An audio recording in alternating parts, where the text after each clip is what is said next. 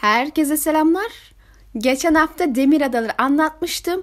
Başladığım gibi devam edeyim dedim ve bu sebeple bu hafta ise Victorian Greyjoy ve Kızıl Rahip Mokor hakkında bir video yapmaya karar verdim. Aslında Queen's Ideas kanalına ait bir videoyu çevirecektim. Ama yazmaya başladığımda baktım ki %99'u benim görüş ve yorumlarım oldu. Haliyle çeviri videosu olmaktan çıktı. Bu sebeple onun videosu daha çok bana ilham verip bir iki görüşünün üstüne kendi görüşümü inşa ettim dersem daha doğru olacak. Şimdi başlayalım. Kızıl rahipleri ve inançlarını ve emellerini biliyorsunuz. Yüz adamlar ve ötekiler videomda iki tarafın karşılaştırmasını yapmıştım. Genel olarak özetlersek Azor Ahai'nin yanında savaşıp ölüme karşı zafer kazanarak yeryüzünde kendi vizyonlarında bir düzen kurmak derdindeler. Bu yönden ayrıntısıyla Evangelis'in inancına benzediğini anlatmıştım bitler videomda. Mokora'da Volantis Kızıl Tapınağı'nın üstadı Benora tarafından Daenerys'e gönderilmiş bir kızıl rahip. Bildiğiniz üzere Volantis Kızılcık Şerbetleri Daenerys'in Azor Ahai olduğu konusunda kendilerini tamamen ikna etmiş durumdalar. Bu sebeple de Dany'i hem rolünü hazırlamak hem muhtemelen inançlarına çekmek hem de rolü yüzünden düşmanlarından korumak için e, danışman kılavuz olarak Mokoro'yu gönderdiler. Tyrion'a göre onun seçilme sebebi ortak dili neredeyse ana dili gibi akıcı konuşabilmesi ama bu bence oldukça saçma bir gerekçe. Daha doğrusu sadece buna bağlamak saçma. Şahsi fikrim Benoro Deniye bir akıl hocası yol gösterici gönderecek ise birçok yönden yetkin biri olması gerekir. En önce yetenekli büyücü becerisi, büyü becerisi gelişkin, ateşin içinde gördüklerini iyi şekilde yorumlama, zeka ve belagat yeteneği ve elbette kurnazlık da gerekir. Zira tanıdığımız Rabbin 3 ikisi, 3'ten e, ikisi oldukça kurnaz tipler biliyorsunuz. Melisandre oldukça kurnaz bir tip. E, Mokoro'yu ilk olarak Tyrion ile Volantis'ten kalkan bir gemi yolculuğunda tanıdık. Bize birkaç kehanet içerikli görü söyledi. Onlara tabii ki burada değinmeyeceğim. Ama bir tanesi üzerinde yüzeysel duralım. D'nin peşinde olan insanlar olduğunu ama özellikle de en sık biri, bir kişiyi gördüğünü söylüyor. Bu kişi de muhtemelen Euron Greyjoy. Benoro da Dany'nin düşmanlarının peşinde olduğunu, ona zarar vermek için planlar yaptığını söylemişti. Ben bunu geniş çaplı olarak düşünüp ötekiler ve onlarla işbirliği yapanlar olarak yorumladım. Çünkü bence en büyük düşmanlar bunlar olmalı eğer kendisi Azar Ahai ise. Ama dar çapta düşünürsek şüphesiz ki köle efendilerini de kapsayan bir uyarı var burada. Yani bu abiler için Deni'nin düşmanlarından korunması elzem bir durum. Benoro, Volantis'ten kalkan bu geminin asla istikamete ulaşmayacağını biliyordu. Bunu alevlerin içinde görmüşlerdi. Bunu nasıl bu olduğunu biliyorsunuz. Hani fırtına çıktı, gemi battı ve birkaç kişi hariç herkes öldü. Mokoro günlerce tamı tamına 10 gün suda kalmışken demir doğumlar tarafından bulunuyor ve Victoria'na getiriliyor. Demir kaptanın da o sırada iki sorunu var. İlki kaybolan gemileri, ikincisi de kalkan adalarda aldığı yara yüzünden iyileşmeyen, iltihap kapan eli hatta zehirlenmiş olabileceğini ve bunun kimin tarafından yapılmış olabileceğini de düşünüyor.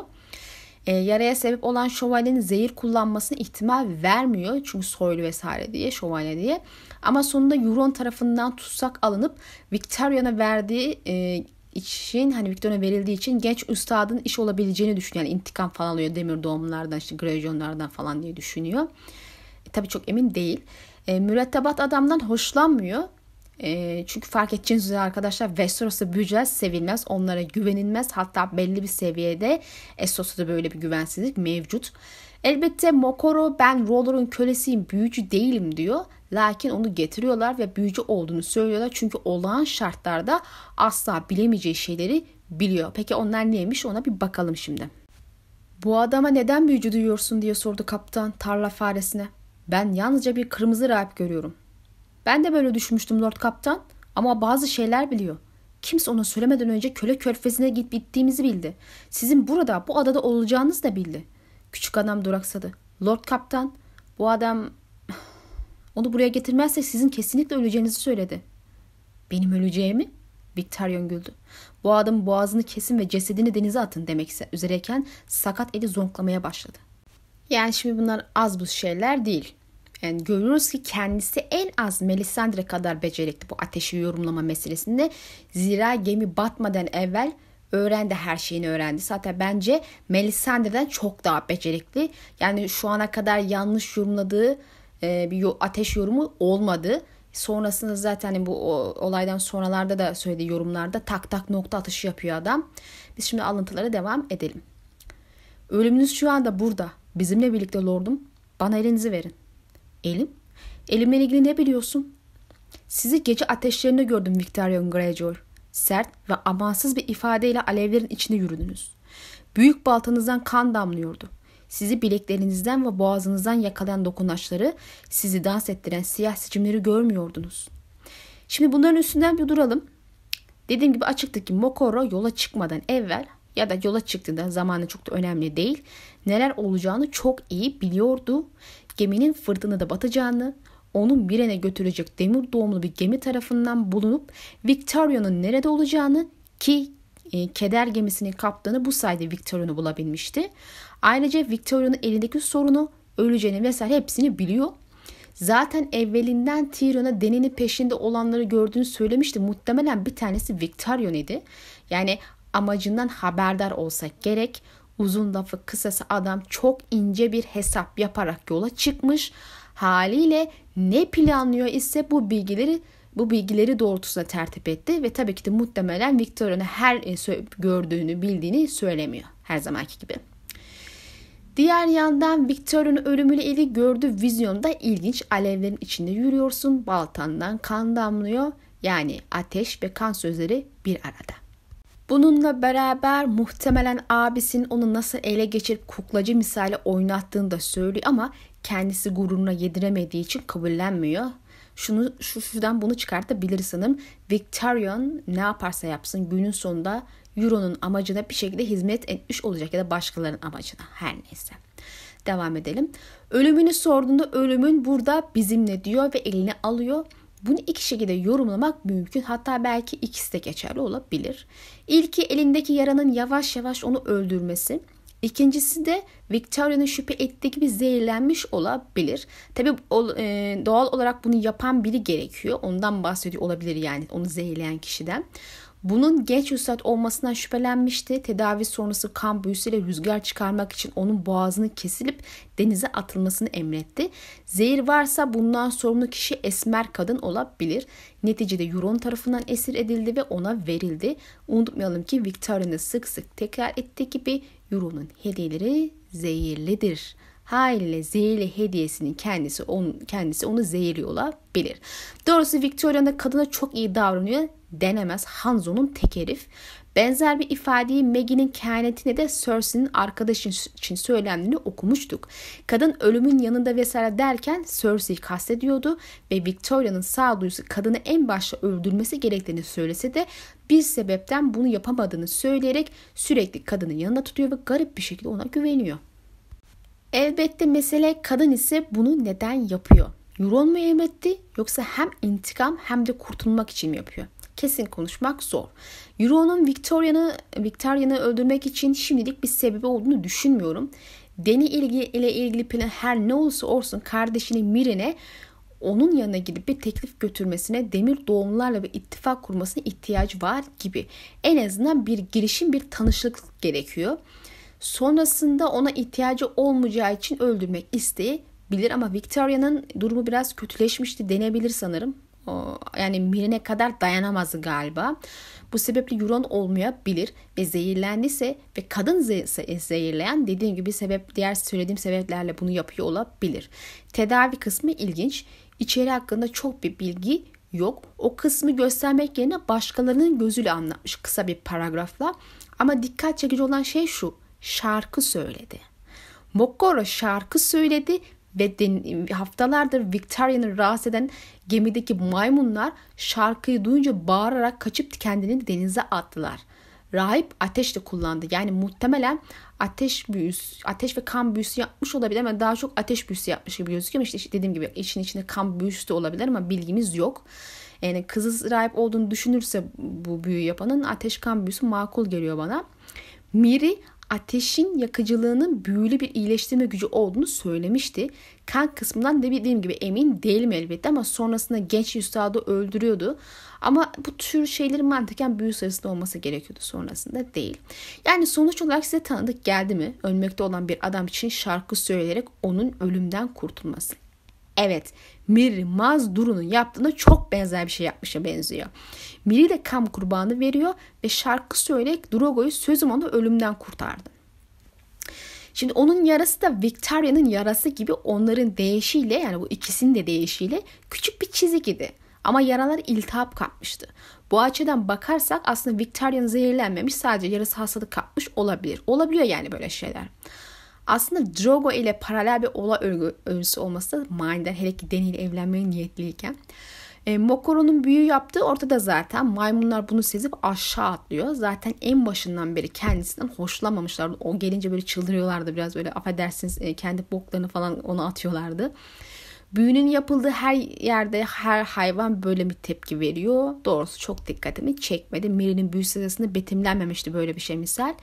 Netice olarak Mokoro biraz farklı bir yöntemle Miri'den Victoria'nı ölümden kurtarmak için büyü yapmış gözüküyor ve bunun için e, kesinlikle ateş büyüsü kullandı. Kan büyüsü belki kullandı. Bilemiyorum artık. Zaten Miri'nin döneminde ateş büyüsü işlevsizdi. Bu sebeple kan, kan kullanmıştı ama ne kadar yetersiz olduğunu gördük. Bu büyü ejderhaların doğumundan sonra yani ateş büyülerinin tekrar faal olduğu sırada yapıldı ki ateş kullanına zaten emin olduğunu söylemiştim. Temelde büyünün olayı bence aynı. Victorian Dragon için yapılan büyünün daha gelişmiş hali kullanılarak ölümden kurtarıldı gibi görünüyor. Maymunların kaçması ölümün kapısının açıldığını hissetmeleri yüzünden olabilir. Öyle korkuyorlar ki denizi ortasına atlayıp boğulmayı tercih ediyorlar artık. E, Mokoro ile ilgili birkaç noktada var. Adam 10 gün boyunca suyun içindeydi. Victorian ne demişti bununla ilgili? 10 gündür denizin içinde olsaydı ölür ya da deniz suyu içmekten delirirdi. Tuzlu su kutsaldı. Aaron buhar saçlı ve diğer rahipler insanları o suyla kutsayabilir ve kendi inançlarını kuvvetlendirmek için ara sıra birkaç yudum içebilirlerdi ama hiçbir ölümlü derin denizin suyunu günlerce içip hayatta kalmayı umut edemezdi. Doğal olarak bu bizi düşündürüyor. Mokoro suyla ya da susuz nasıl 10 gün hayatta kaldı denizde? Söylendiği gibi tuzlu su iç, içse delirmesi gerekir. Roller Melisandre'yi zehrin etkisinden kurtardığı gibi Mokoro'yu da tuzlu suyun delirme etkisinden mi kurtardı? İçmese de su içinde 10 gün kalmaktan ölmesi gerekir. Yoksa Melisandre'den neredeyse emin olduğumuz gibi Mokoro'da bir ateş vaati olabilir mi? Bu 10 gün boyunca aç ve susuz kalabilmesini rahat açıklardı. Bu adamı şu ana kadar yemek yerken ya da içerken de görmedik. Ama unutmayın ki yemek su sorununu çözsek bile 10 gün boyunca suyun içinde kalmak mümkün değil. En geç 24-25 saat sonra insanı öldürür. Gerçi bunun sebebi de hipotermi. Ama Melisandre'den gördük ki vücutları en soğuk koşullarda bile sıcak duruyor. Yürürken böyle e, karları falan eritecek kadar sıcaktı kadın. Haliyle Mokor'un olayı bu belki ki. Yani unutmamak gerek ki, ki Toros'ta da böyle bir şey görmedik. Sadece Melisandre'de gördük ve o kadının e, ateş fight'i olduğunu düşünüyoruz. Hani o yüzden bu sebeple Mokor'un da Melisandre gibi bir ateş vaati olabilecek fikrini ortaya atmadan duramıyor. Bu burada böyle bir dursun. Buradan başka bir alıntıya geçelim. Mokoro sizin boğulmuş tanrınız bir canavar dedi. O adının anılmaması gereken karanlık tanrı ötekinin kölesinden başka bir şey değil. Dikkatli ol rahip diye dedi Vektarion. Bu gemide tanrıya küfrettiğin için dilini kesecek dinler adamlar var. Kırmızı tanrı hak ettiğini alacak söz veriyorum. Benim sözüm demirdir. İstediğin adama sor. Kara rahip başını eğdi. Gerek yok. Işık tanrısı bana sizin değerinizi gösterdi Lord Kaptan. Her gece ateşlerimde sizi bekleyen şanı ve şerefi görüyorum. Biliyorsunuz Kızılcıklar genelde roller ve büyük öteki dışında her ilahı sahte kabul eder, var olduklarını kabullenmezler. Beşinci kitabın son Victorian Pov'un başlarında Mokoro bunu diyor zaten. Yani hepsi sahte seninki de sahte şu falan diye. Ama aynı Pov'da birkaç saniye sonra bu sefer de seninki iblis büyük ötekinin kölesi diyor. Yani varlığını kabulleniyor gözüküyor. Bu meseleyi su buz ilişkisinden ötekilerin white'larına bağlamıştım hatırlarsınız son John video incelemesinde.